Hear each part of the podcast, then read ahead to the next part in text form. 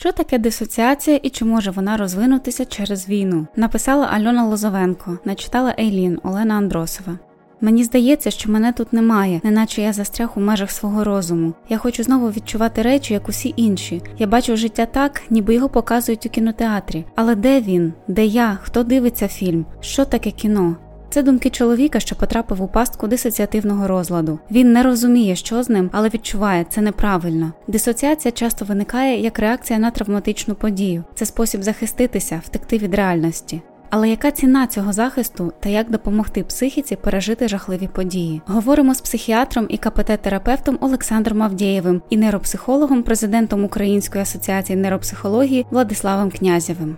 Дисоціація і травма Олександр Авдєєв пояснює дисоціацію як процес, коли людина від'єднується від своїх думок, почуттів, спогадів, не розуміє власної ідентичності. Це дуже широке поняття. Воно охоплює втрату пам'яті, часу, простору. У випадку з негативним, а часом жахливим досвідом, дисоціація це спосіб впоратися з нестерпними обставинами, засіб втечі, щоб забезпечити виживання. Тобто, загалом це здоровий механізм психіки, коли наша свідомість вважає, що не може обробити якусь інформацію і відкладає її на потім. Певну легку форму дисоціації ми можемо відчувати, коли перевтомлюємося, надмірно тривожимося або під час медитації. Я спостерігач, а все навколо нереальне. Тобто дисоціація є універсальним механізмом виживання, що допомагає впоратися зі стресом. У короткостроковій перспективі такий процес може бути адаптивним. Наприклад, жінки, які піддалися насиллю, описують, як під час події вони більше не були у своїх тілах. Тимчасову дисоціацію може викликати і позитивний досвід. Він може виявитися настільки приголомшливим, що психіка відмовляється прийняти його за справжнє. Цей досвід може викликати провину чи несприйняття. Це позитивне збудження, яке неможливо в себе інтегрувати через власні уявлення чи очікування. Мозок, захищаючись, готовий зробити що завгодно, аби не приймати реальність. Він намагається забути, спотворити, змінити світ навколо, підмінити себе. Але навіть коли тригер давно зник, механізми захисту можуть далі отруювати життя і перетворитися на розлад. Згідно з діагностичним і статистичним посібником з психічних розладів DSM-5 існує кілька розладів пов'язаних з дисоціацією. Скажімо, можна втратити пам'ять про один або декілька травматичних епізодів. Це не як стерти фотографії з комп'ютерного диска, а скоріше як помістити їх у секретну теку і забути від неї пароль. Тобто спогади є, але десь, де ви не можете до них дістатися. Такий розлад називають дисоціативною амнезією. Існує також розлад деперсоналізації дереалізації, відчуття, ніби світ нереальний або ви не в своєму тілі. Дуже рідко трапляється дисоціативний розлад ідентичності. Раніше його називали множинним розладом особистості. Це про дві чи більше різних ідентичностей або станів особистості в одному тілі. Це дуже специфічний розлад, і навколо нього є багато міфів та дискусій. Немалу частину у цьому відіграла його популярність у масовій культурі. Наприклад, історія Біллі Мілігана. Чоловік був ув'язнений за викрадення, пограбування та зґвалтування трьох жінок, але під час психіатричної експертизи в нього виявили вісім додаткових особистостей, через що злочинця визнали невинним. Про його життя написали книгу і зняли документальний фільм. Після цього ім'я Біллі Мілігана виринає у багатьох як асоціація з дисоціативним розладом ідентичності. Проте серед спеціалістів досі точаться дискусії щодо захворювання злочинця, чи було воно насправді, чи варто було виправдовувати чоловіка. Окрім цього, існують дисоціативний транс, відсутність реакцій, нечутливість до навколишнього середовища, гостра дисоціативна реакція на стресові стресові події, що може призвести до тривоги, розладів настрою, дисоціації та уникнення. Це схоже на посттравматичний синдром, але симптоми зазвичай проявляються відразу. Дисоціація може виникнути і внаслідок тривалого та інтенсивного переконування, якщо до людини застосовували агресивні методи нав'язування. Такий спосіб переконування часто використовують культи та специфічні релігійні групи. Дисоціативна амнезія. Мені було 19, коли я пішов в армію. Я хотів служити з героями, був переповнений фанатизмом та патріотизмом. Я не був готовий розлучитися з рідними, не був готовий до страшної реальності. Мене двічі госпіталізовували після скарг на нудоту, порушення рівноваги та блювоту. У мене в крові виявили токсичні сацилітати, похідні саліцилової кислоти, але я не приймав ніяких ліків. Потім знайшов порожню пляшку аспірину в себе в кімнаті, але я не пам'ятаю, як пив його. Так свою історію пригадує солдат, у якого медики помітили дисоціативні симптоми, амнезію або дисоціативну фугу. Це стан, коли людина, що втратила пам'ять, продовжує блукати і не може згадати, як опинилася в певному місці. Дехто забував травматичні події на кілька днів, а хтось і на все життя. На думку Владислава Князєва, досить часто травматичний досвід призводить до певних розладів пам'яті. Амнезія може мати різну тривалість і значно впливати на ідентичність, можуть формуватися хибні спогади, що заміщають собою справжній досвід. Цей механізм дозволяє психіці підтримувати відчуття власної цілісності та безперервності. Однак переживання травматичного досвіду призводить до того, що основні сили організму йдуть на підтримку захисних механізмів, а це може вплинути на загальну когнітивну динаміку та метапам'ять. Під метапам'яттю розуміють знання людини про те, як функціонує її пам'ять, вміння збирати дані про її особливості, поточний стан. Цей процес тісно пов'язаний як зі свідомістю, так і з загальним когнітивним функціонуванням. Його реалізація потребує значних енергетичних витрат з боку нервової системи. На рівні мозку дисоціативна амнезія пов'язана з ураженням гіпокампа. Гіпокамп це частина мозку, яка залучена в процесах навчання і запам'ятовування. Дослідження в галузі нейрофізіології та нейропсихології вказують на його зв'язок з епізодичною пам'яттю. Саме вона дозволяє заново переживати попередні події та процесами переходу інформації з короткострокової у довгострокову пам'ять. При інтенсивному або тривалому стресі може відбутися зупинка гіпокампа, опосередкована гормоном кортизолом, що ймовірно і призводить до втрати пам'яті. Розлад деперсоналізації дереалізації. Якщо людина відчуває постійну або регулярну відчуженість від свого тіла або відірваність від світу довкола, то є ймовірність, що у неї розвинувся розлад деперсоналізації дереалізації. У ньому основну роль відіграють частини задньої сенсорної кори, скроневої, тім'яної та потиличної. Як і у випадку з дисоціативною амнезією, стрес може порушувати роботу гіпокампа, проте водночас посилювати роботу мигдалини. Тому через якийсь час людина може зіткнутися з чимось, що нагадує їй стару травму, і мати емоційну та поведінкову реакцію, засновану на тому, що знає мигдалеподібне тіло, але не може згадати гіпокамп. Крім того, порушення у мигдалеподібному тілі може викликати відчуття заціпаніння. Деперсоналізація і дереалізація схожі, але їх можна розрізнити. Розлад деперсоналізації традиційно розглядався як природний спосіб впоратися з сильним шоком чи стресом або нестерпними умовами, як от життя в концтаборі. У таких випадках розум відривається від оточення просто заради виживання. Але як не дивно, деперсоналізація може виникнути спонтанно, без будь-яких видимих причин. Вона серйозно порушує думки або відчуття. Людина більше не відчуває, що може керувати власним тілом, вона не впевнена, що тіло взагалі їй належить. Натомість дереалізація передбачає відчуття відстороненості не від власного тіла, думок чи почуттів, а від оточення. Світ видається неживим, приглушеним, об'єкти чи люди неправильними, звуки спотворені, час прискорюється, сповільнюється або зупиняється.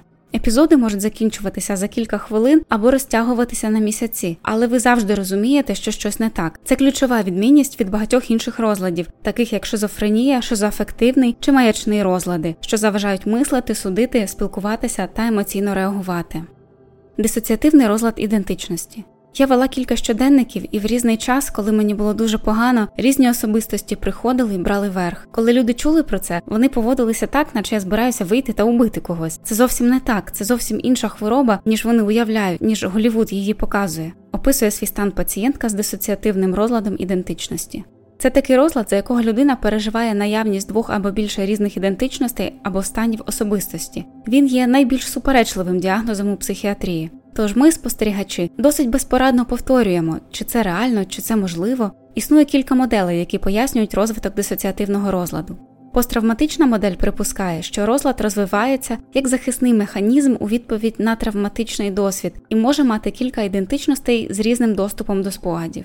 Соціокогнітивна модель стверджує, що розлад з'являється в результаті впливу навколишнього середовища та очікувань або вимог терапевта. Тобто ця теорія припускає, що травми, яка призвела до дисоціації, не існувало насправді, це лише припущення терапевта, що було нав'язане пацієнту. Здебільшого, у відповідь на невизначеність і суперечки про те, як розвивається розлад, легітимність його як діагнозу піддається сумніву. Олександр Авдєєв вважає, що всупереч відсутності консенсусу з цього питання, ми можемо чітко побачити, що загальна точка зору зміщується у бік прийняття основних уявлень про дисоціативний розлад особистості. Його практика підштовхує його до впевненості в існуванні комплексу тих клінічних проявів, які на цей час позначаються як дисоціативний розлад ідентичності. DSM-5 виокремлює такі клінічні прояви або симптоми при дисоціативному розладі ідентичності. Перший прояв є дві чи більше різних ідентичностей або особистісних станів. Кожна з них має власну модель сприйняття, ставлення до оточення та себе. Другий прояв неможливість згадати щоденні події, важливу особисту інформацію, травматичні події. Третій прояв проблеми в одній чи кількох основних сферах життя через розлад. Четвертий прояв порушення не є частиною звичайної культурної чи релігійної практики. Крім цього, ці симптоми не мають бути наслідком впливу речовин, наприклад, алкогольного сп'яніння або загального стану здоров'я, скажімо, епілептичних нападів. Попри усі суперечки, люди переживають симптоми дисоціативного розладу ідентичності незалежно від причини виникнення. Це божевілля? Я знеособлений, відсторонений, відірваний. Це божевілля? Ні. Божевілля означає неможливість відновити нормальну рівновагу після того, як розум прогулювався серед чужорідних форм буття та слідував до невидимих світів. Божевілля означає нездатність до самосуду і самоконтролю. Мені ж стається, що все моє існування лише філософський досвід. Пише співавтор книги Почуття нереальності, розлад деперсоналізації та втрата власної особистості. Олександр Авдієв зауважує, що одна з думок, яку озвучували з перших днів повномасштабного вторгнення, пам'ятайте, що це криза увійшла в життя, а не життя в кризу. Це і мається на увазі під відділяти себе від травматичної події. Але інколи наша психіка не в змозі обробити інформацію, яка занадто лякає. Правильної або неправильної реакції на кризові події немає. Ми справляємося у найбільш слушний для нас спосіб. Але варто пам'ятати, що є такі причини звернутися до спеціаліста. Втрата пам'яті, амнезія про певні періоди, події, людей та особисту інформацію, відчуття відірваності від себе та своїх емоцій, сприйняття людей і речей навколо вас як викривлених і нереальних, розмите відчуття ідентичності, значний стрес або проблеми у стосунках, роботі чи інших важливих сферах життя, нездатність добре справлятися з емоційним або професійним стресом, проблеми з психічним здоров'ям, депресія, тривога, суїцидальні думки та поведінка. Що робити, якщо здається, що у вас є симптоми дисоціативних розладів? Владислав Князів насамперед рекомендує своєчасно розпочати терапію. Однак, якщо говорити про рекомендації, які можна застосовувати самостійно, то це звернення до близьких і формування безпечного середовища. Бажано також більше дізнатися про розлад, використовуючи спеціалізовані сайти та літературу. Опануйте стратегії та методи самостабілізації, наприклад, заземлення для контролю негативних емоційних станів. Це може бути розтяжка або прогулянка, під час якої ви будете концентруватися на своїх кроках. Ви можете їх порахувати або звернути увагу на ритм. Якщо немає можливості рухати тілом, подихайте. Відчуйте, як кожен вдих наповнює ваші легені повітрям, і запам'ятайте, як видихаєте його назад. Найбільш ефективними ці методи будуть з підтримкою з боку близьких. Також будуть корисні регулярні заняття спортом. Тут варто зробити наголос не на інтенсивності, а на системності виконання. Добре підійдуть прості гімнастичні комплекси. Досить велика кількість досліджень показує їхній позитивний вплив на функціонування мозку, стабілізацію у функціонуванні кіркових структур. Це найважливіші елементи центральної нервової системи, які керують роботою організму, забезпечують взаємозв'язок з навколишнім середовищем. Також гімнастичні комплекси впливають на активацію нейротрофічного фактору мозку. Це білок, дефіцит якого знижує пластичність нейронів і порушує когнітивні функції. Якщо говорити про немедикаментозні методи терапії, то це часто психодинамічний підхід. У такому разі втручання має три основні стадії: формування почуття безпеки і стабілізація динаміки основних симптомів, опрацювання травматичного досвіду, інтеграція особистості та реабілітація. Ефективною формою втручання також може бути підхід, заснований на когнітивно-поведінковій терапії.